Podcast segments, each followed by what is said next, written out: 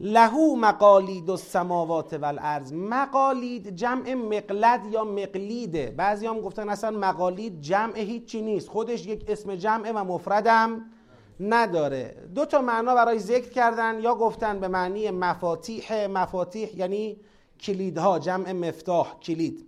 مقالید یعنی کلیدها. کلیدهای آسمان ها و زمین مال اوست. مال کیه؟ مال خداست. بعضی هم گفتن که نه به معنی خزائنه یعنی گنجینه ها و خزائن آسمان ها و زمین مال خداست. تو معنایی که ما می‌خوایم از آیه بفهمیم فرقی نداره. چه کلیدهای گنجینه های آسمان ها و زمین از آن خدا باشد چه گنجینه های آسمان ها و زمین از آن خدا باشد تو مقصود جمله یکیه. لهو مقالید و سماوات و الارض کلیدهای آسمان ها و زمین همه دست خداست. خب حالا از این می‌خواد نتیجه بگیره تو خود آیه. یبسط الرزق لمن یشاء. حالا که کلیدا دست او هست او با این کلید باز می‌کنه این در گنجینه ها را. یبسط الرزق لمن یشاء. بست می‌دهد رزق را. رزق روزیه دیگه. بست می‌دهد رزق را برای هر کس که می‌خواهد. و یقدرو و تنگ می‌کند. دیگه نگفته لمن یشا ولی معلومه که اینم لمن یشا برای هر کس که می‌خواهد. یعنی خدا به حسب مشیت خودش با توجه به اینکه کلیددار آسمان ها و زمین خود اوست تصمیم می‌گیره و تعیین می‌کنه که رزق و روزی را برای چه کسانی بست بدهد گسترش بدهد و برای چه کسانی تنگ بگیرد. اینم باز نافی اختیار انسان. نیست. اینکه حالا چه کسانی خدا رزقشون رو بست میده ممکنه یکی از شرایطش این باشه که خودشون هم تلاش کنن تدبیر به خرج بدن و غیره. برای چه کسانی تنگ می‌گیره؟ ممکنه یکی از علتاش این باشه که مثلا ولخرجی کنن دقت نکنن و غیره. خیلی چیزا می‌تونه در این مشیت خدا اثر خودش رو بگذاره. ولی به هر حال اونی که تعیین تکلیف می‌کنه در باب رزق کیه؟ خداست. خوب دقت کنید. توی این سوره دو سه بار دیگه با بحث رزق مواجه میشیم. و یکی از مسائلی که باید ما بهش پاسخ بدیم در تدبر این سوره اینه که بحث رزق که در این سوره دو سه بار بهش پرداخته شده با مباحث دیگر سوره چه ارتباطی داره؟ چرا خدا به رزق اشاره می‌کنه؟ حالا انشاءالله خواهیم اومد بازم می‌رسیم بهش. خواستم یکم ذهن شما حساس بشه به این مسئله.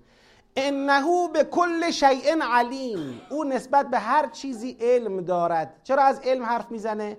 یعنی خدا روی حساب علم و دانایی که دارد رزق را برای بعضی بست می‌دهد و برای بعضی تنگ می‌گیرد. دست خود اوست به اراده خود اوست. و البته سوره مبارکه فجر توضیح داده که چه رزق را بست بدهد چه رزق را تنگ بگیرد هر دو ابتلا و امتحان الهیه. این که خدا چطور می‌خواد ما را امتحان کنه حرف اول و بحث اول نیست. اونچه که از همه چیز مهمتره اینه که ما چطور می‌خوایم امتحان خدا را جواب بدیم. و در اون سوره صحبت کردیم که حتی می‌شود یه جورایی قائل به این حرف شد که امتحان به رزق واسع از امتحان به تنگ بودن رزق روزی سختترم هست. چون مسئولیتش حتما بیشتره. حتما بیشتره. یعنی نمیشه بهش ساده نگاه کرد. بله الحمدلله. اگر خدا بست رزق داد الحمدلله. اما اگر خدا روزی ما را تنگ گرفت بازم الحمدلله. بازم الحمدلله. خب. خدایا رزق این جمع را واسع بفرما. این همه از دل میگن الهی. حالا اگه بگم خدای رزق این جمع را نه اونو نمیگم. خدایا رزق این جمع را واسع بفرما تا با دست باز به دین تو خدمت کنند به فقرا به ایتام به مساکین به ابن السبیل خدمت کنند پرچم پر افتخار اسلام و قرآن را بلند کنند. خب. انشالله انشالله شرع لکم شرع لکم. شرع از شریعت. شریعت همون راه منهاج اون مسیری که باید درش حرکت کنیم. را باز کرد برای شما. شرع لکم. شارع خیابان. شرع لکم. راه باز کرد برای شما. من الدین. از دین. پس منظور اینجا شد اون راه دینی. یعنی به واسطه دین برای شما راه باز کرد. شرع لکم من الدین. چه چیز را شرع لکم؟ ما وصا بهی نوحا آنچه را که توصیه کرد به آن چه کس را؟ نوح را توصیه کرد به آن. خوب دقت بفرمایید خدا میفرماید شرع لکم من الدین. ما وصا ما وصا بهی نوحا. آنچه را که توصیه کرد به آن نوح را. پس اولین شریعت آسمانی می شود گفت؟ شریعت حضرت نوح علیه السلام. نفرمایید قبل از حضرت نوح شریعت بوده نبوده؟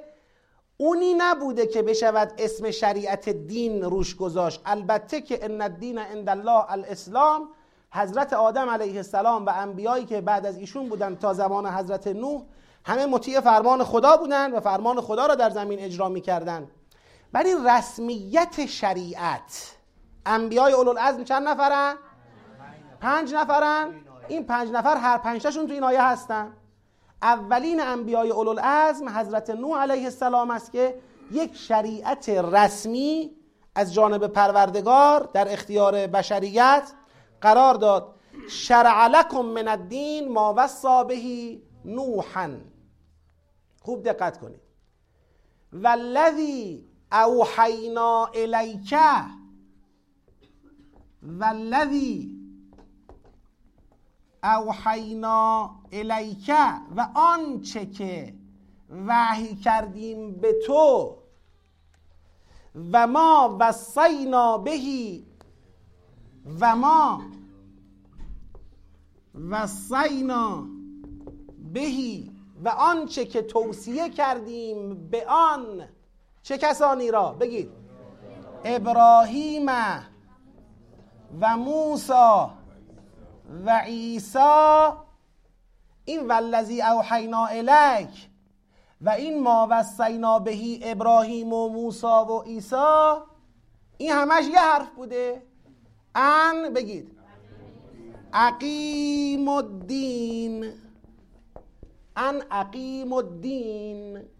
خوب دقت کنید. میگه ما دین را در زمان حضرت نوح و به دست حضرت نوح چکار کردیم؟ پای گذاری کردیم. شریعت دینی را به دست حضرت نوح با توصیه ای که خدا به حضرت نوح فرمود شریعت دین را پای گذاری کرد. این شد دین. والذی اوحینا الک و اون چه که به تو وحی کردیم. و ما وصینا بهی ابراهیم و موسی و عیسی یعنی قرآن صحف تورات انجیل همه این بوده. ان عقیم الدین. این الدین الف لام داره. الف و لامش الف و لام عهده. یعنی کدام دین را؟ کدام دین را؟ همون دین حضرت نوح را. خدا میگه ما زمان حضرت نوح یه شریعت درست کردیم. یه دینی را برای مردم به عنوان شریعت قرار دادیم.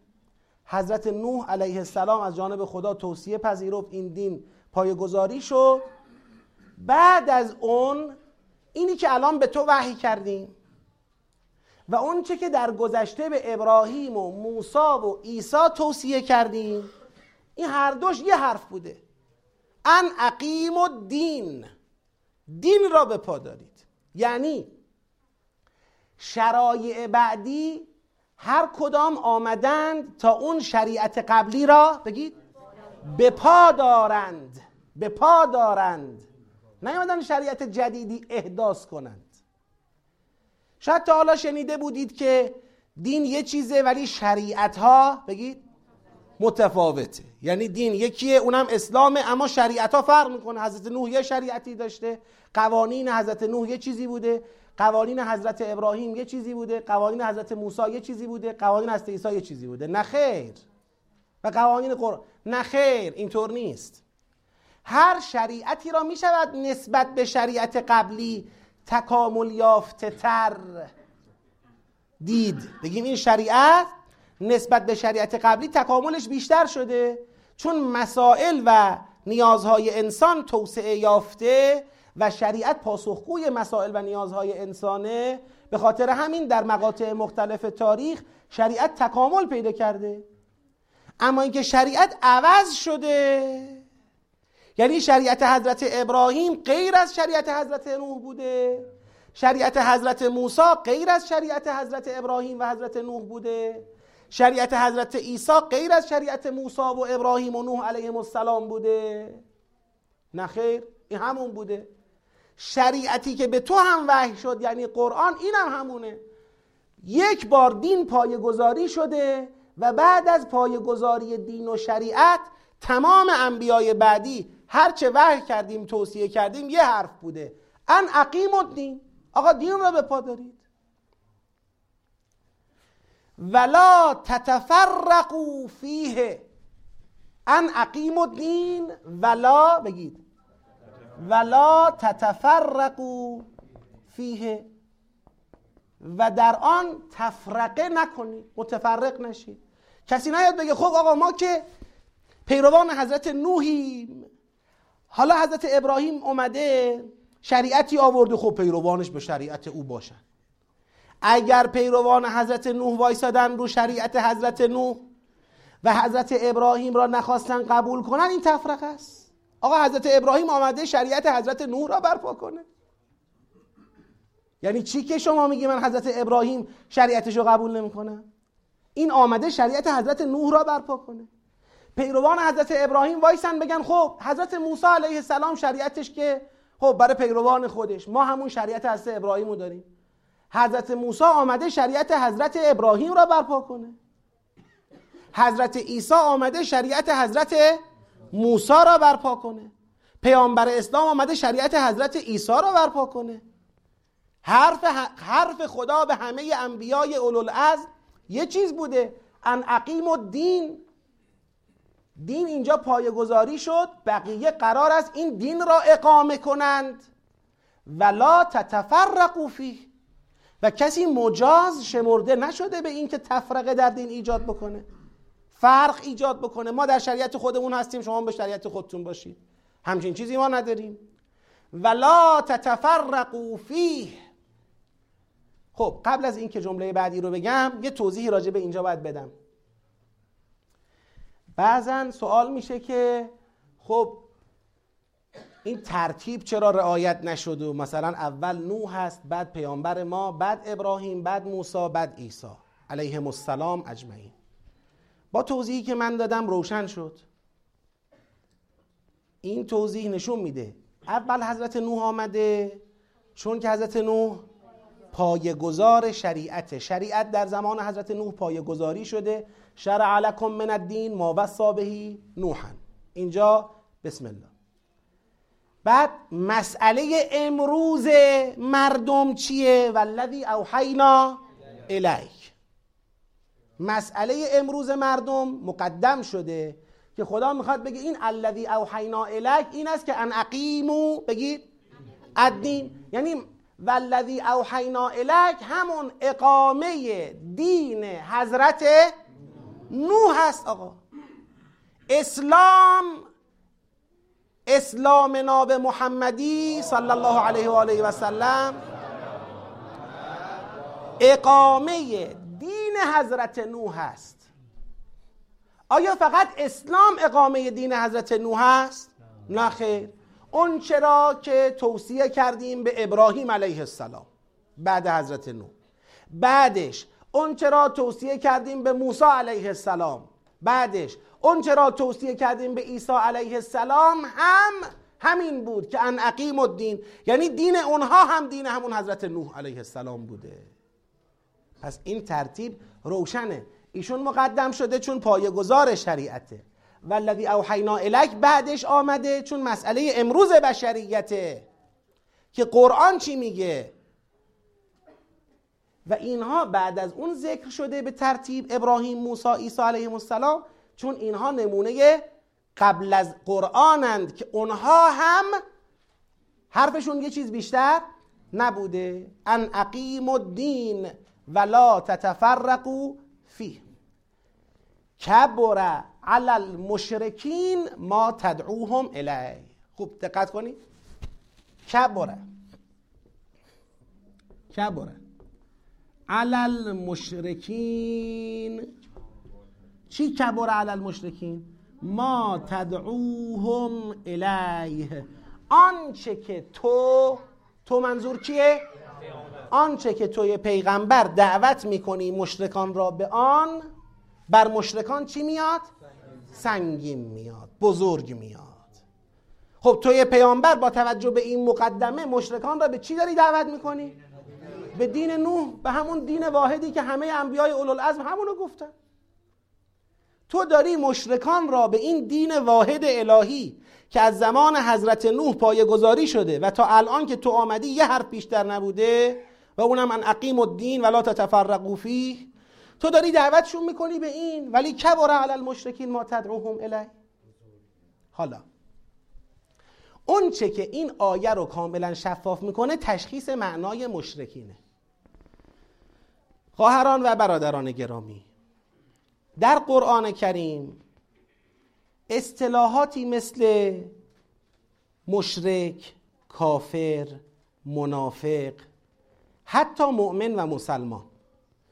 شما زیاد می‌بینید. این اصطلاحات در هر سوره ای می‌تونه به تناسب اون سوره معنای ویژه خودش رو داشته باشه.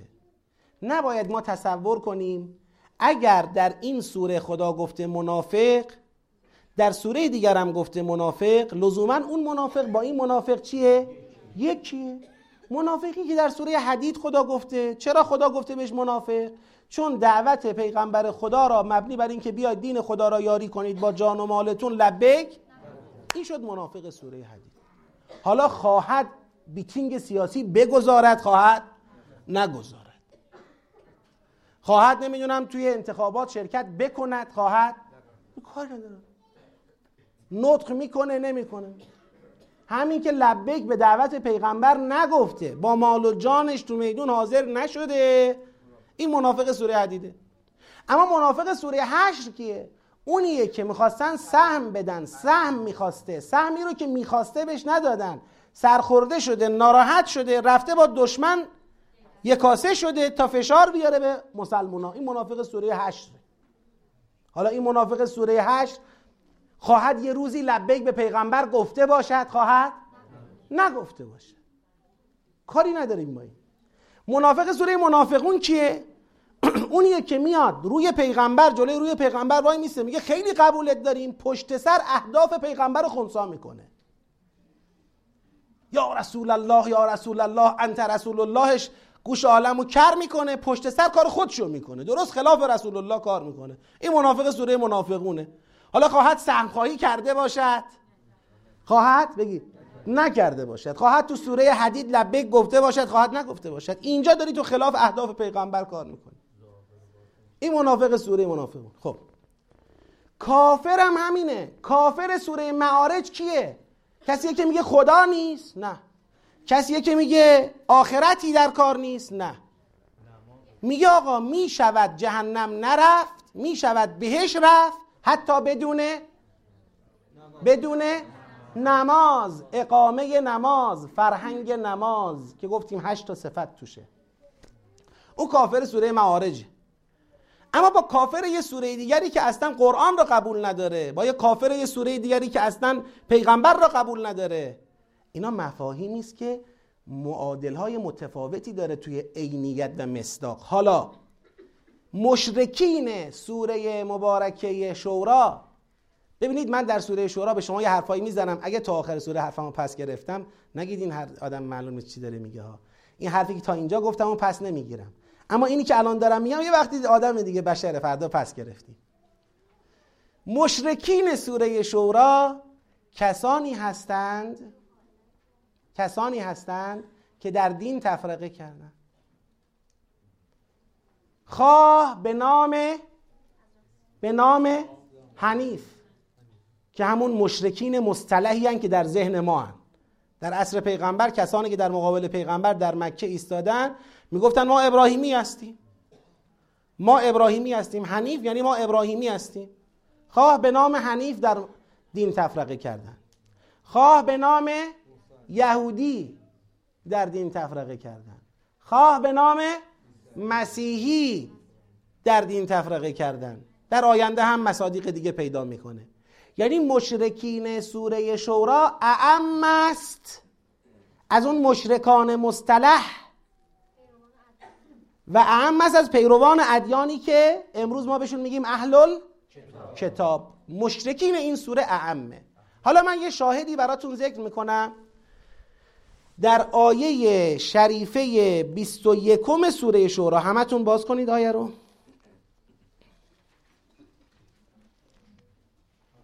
یه سلوات هم بفرستید.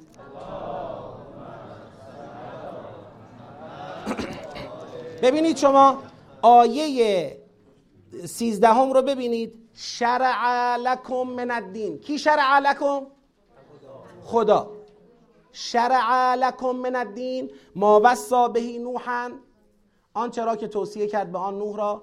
والذی اوحینا الیک و ما وصینا به ابراهیم و موسی و عیسی. یه حرف بوده. ان اقیم الدین ولا تتفرقوا فیه.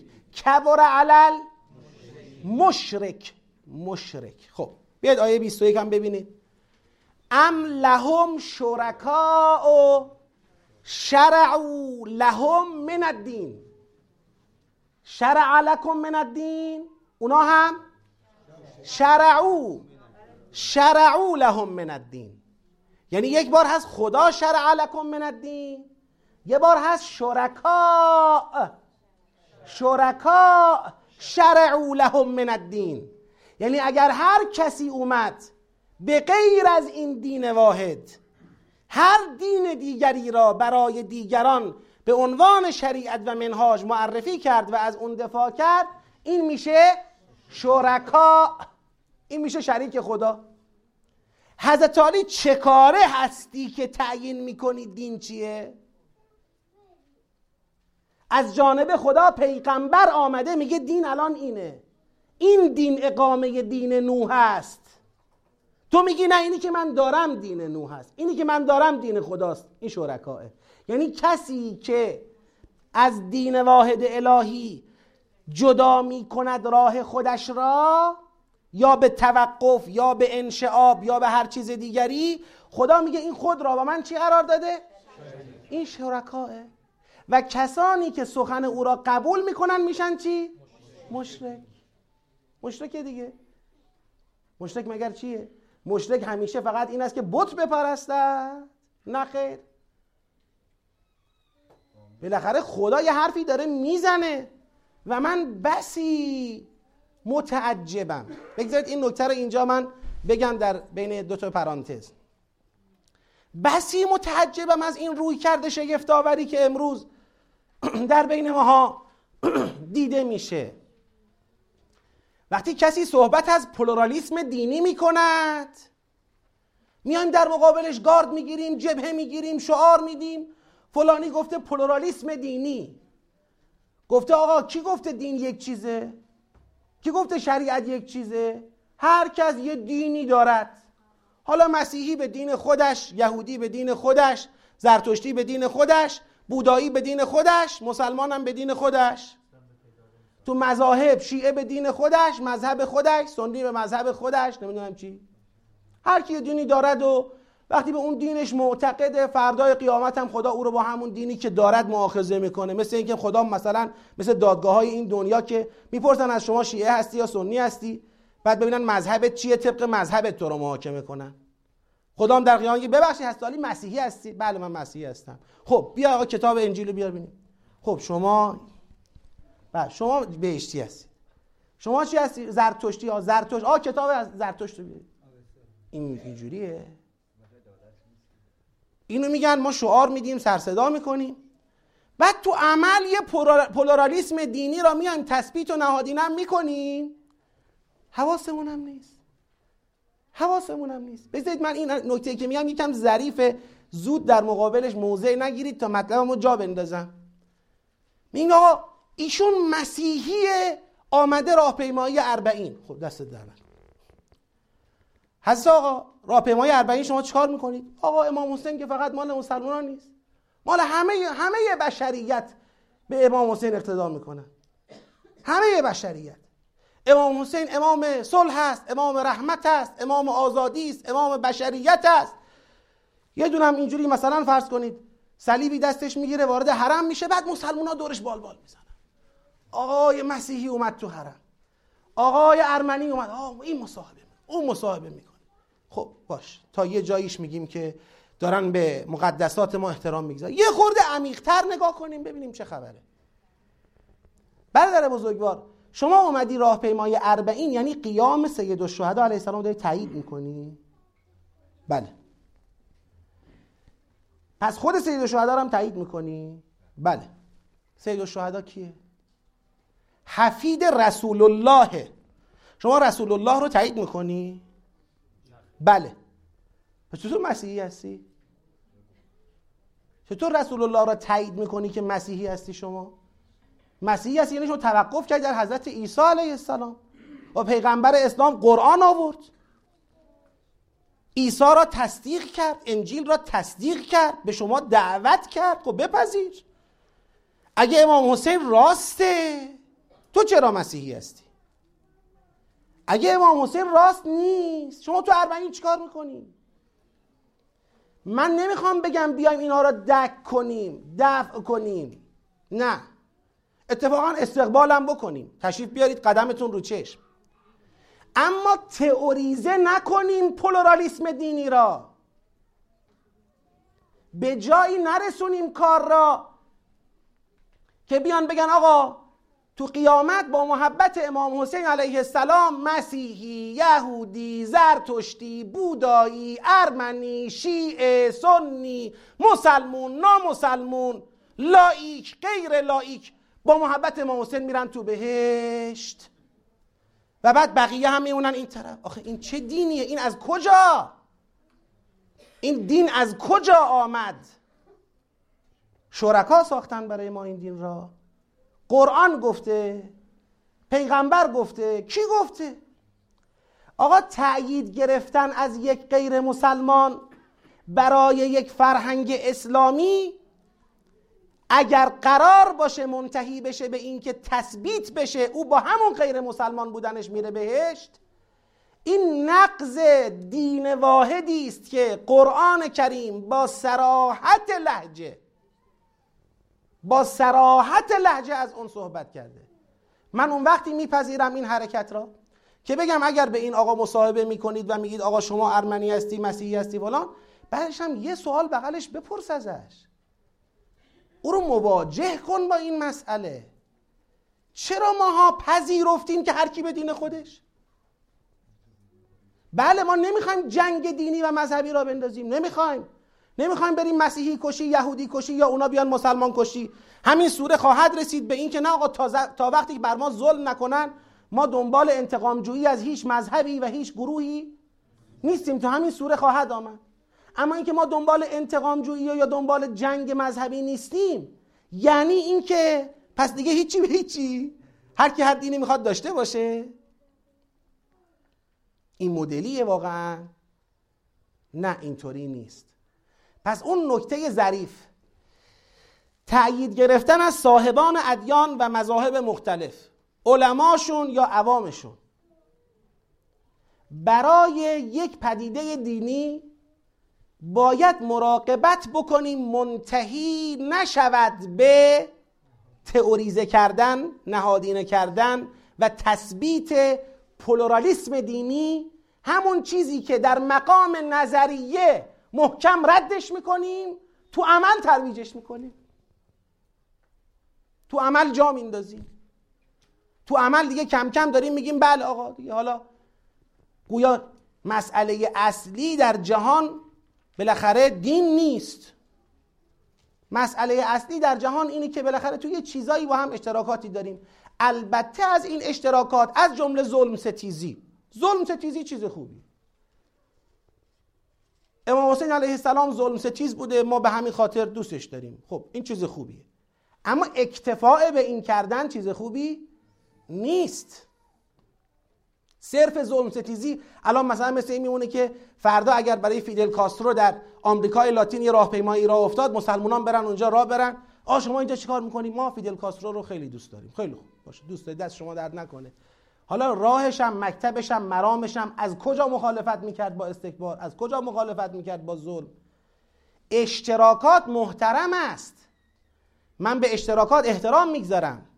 اما مشروط بر این که در اذهان ما شرط یعنی این را که این مفهوم را که دین شرط نجات است و اونم دین واحد آسمانی و الهی که اونم یک چیز بیشتر نیست این مطلب را به چالش بگید. نکشد. من در یک کتابی که حالا اسم کتاب بیارم همتون می‌شناسید. نمی‌خوام اسمشو بیارم. از بزرگان ما نوشته شده. در این کتاب دیدم اول کتاب اما اوایل کتاب نوشته که بله آقا. محبت امام حسین علیه السلام حتی برای کافر نافعه. گفتیم خب تعجب کردم. حالا بذار ببینم چطور نافعه. خوندیم. آخرش گفتش که آقا این که خداوند فرموده کافران رو می‌بره جهنم. حالا کی می‌خواد خدا رو مجبور کنه به جهنم بردن کافر؟ حالا اگه یه کافری محبت امام حسین علیه السلام داره بلکه خدا نخواست ببرتش جهنم. همین. یه تشکیک در همین مفهوم. به همین آسونی. این همه قرآن از اول تا آخرش میگه که آقا کافر خالد فنار است. خالد فنار است. بله یه کافری مستضعفه. اصلا نمی‌دونه دین چیه امام حسین کیه قرآن چیه اربعین چیه چی نمی‌دونه. خب بگیم مستضعفه. فردای قیامت خدا دوباره امتحانش می‌کنه. صحبت سر یه کافریه که تا جایی شناخت داره که حتی به امام حسین علیه السلام بگید محبت هم داره. خب بابا یکی نباید باشه به این بنده خدا بگه بیچاره خود تو از این کفر نجات بده. خود تو از این کفر نجات بده آخه. پیغمبر گرامی اسلام جوش می‌زد برای این حرفا. نیامده بود یه چتری باز کنه بگه آقایون خانم هیچ نگران نباشید هر کس به هر دینی به هر مذهبی به هر آینی بیاید زیر پروال من عوامو باز می‌کنم همه با هم میریم بهش. این دین از کجا در اومد آخه؟ من و بچه های مرا دوست داشته باشید همه با هم بریم بهش. همین. لا اسألكم علیه اجرا الا المودت فی القربا علیه چیه؟ نعمت هدایت نعمت دین. مودت فی القربا اجر تدین است. نه اجر بیدینی. قرار باشه مودت فی القربا بیدین را ببرد. بهش چرا دیندار باشن چرا دیندار باشن بله. یک بار هم در سوره زمر اشاره کردم. اگر کسی بگه آقا مودت فی القربا محبت ابا عبدالله علیه السلام یا بزرگان دین اسلام برای کافر نافع است به این معنا توضیح بده اینطوری. امید ایجاد می کند که او به اسلام به قرآن روی آورد هدایت شود. راه حق را از راه باطل بشناسد. دست از اعتقادات غلط و شرکالود بردارد. بر توحید ثبات قدم یابد. من میگم محبت ابو عبدالله علیه السلام برای کافر برای گبر نافعه برای گبرم نافعه برای هر کسی که اصلا بگه خدا نیست اما امام حسین رو دوست بدارد. به شرطی که این دوستی او را بکشد به سمت اسلام به سمت قرآن به سمت مکتب ابو عبدالله علیه السلام. بله نافعه این توضیح رو اگر اول اون کتاب می‌دیدم تصدیق می‌کردم. اما اینکه بلکه خدا کافرم نبرد جهنم. آخه این چه صحبتیه؟ حالا خدا بخواد ببرد یا نخواد ببرد؟ به من و شما بله مربوط نمیشه. ولیکن اینکه ما تئوریزه کنیم یعنی یک احتمالی ایجاد کنیم که بلکه انسان کافرم بود ولی با همین محبت کارش چی بشه؟ حل بشه و را بیفته. این تئوریزه کردن خلاف مسرحات قرآن کریمه. ما قرآن میزان اعتقاداتمونه میزان باورهامونه. قرار نیست باورهای خودمون رو اصل قرار بدیم و قرآن رو بر باورهای خودمون تحمیل بکنیم. کبر علی المشرکین ما تدعوهم الیه بر مشرکان یعنی بر همه کسانی که چیزی غیر از این حقیقت واحد را گرفتند. شرکایشون براشون دینی را غیر از این دین به عنوان شریعت و منهاج قرار دادند. برای همه اون کسانی که به جای اقامه دین راه تفرقه در دین را پیش گرفتند. هر روز یه مذهبی و شعبه و فرقه ای را جدا کردند.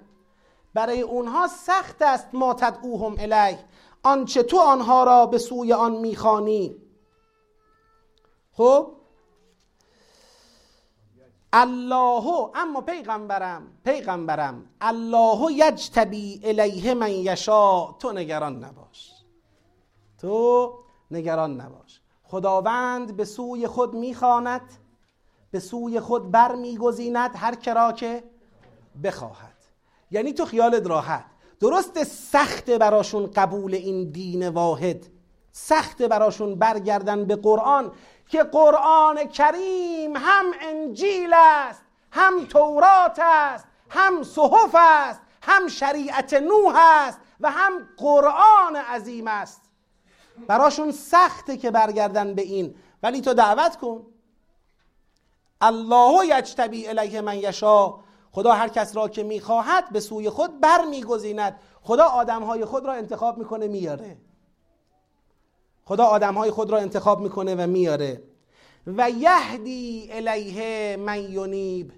و خدا هدایت می‌کند به سوی خود هر کرا که انابه می‌کند. یعنی روی می آورد به او باز می گردد به او.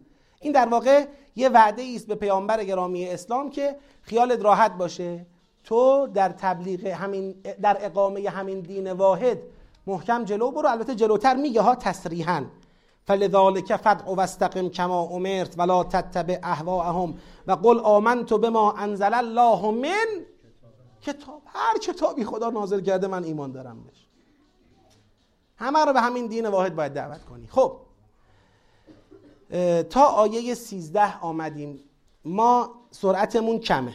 یعنی به خواست خدا باید در برنامه های بعدی سرعتمون رو افزایش بدیم. البته این ریتمی که من جلو میرم درسته یه مقدار مرحله اول رو طولانی مدت می‌کنه ولی مراحل بعدی رو آسونتر می‌کنه. یعنی ما دیگه تو مراحل بعدی کمتر نیاز داریم پایه ها را بحث بکنیم. ما داریم پایه ها رو بحث می‌کنیم تا تو مراحل بعدی آسونتر جمع بندی کنیم. ولی با این وجود یه مقدار ریتم کنده انشالله تندترش خواهیم کرد. شما به مجموع آیاتی که مطالعه فرموده بودید به عنوان تکلیف که قرار بود 20 آیه کار کنید. برسید به آیه 27 ما امروز تا 13 آمدیم.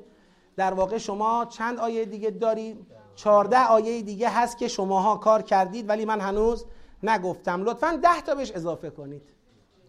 یعنی حداقل تا آیه 37 رو انشاءالله به لحاظ مفاهیم کار بفرمایید.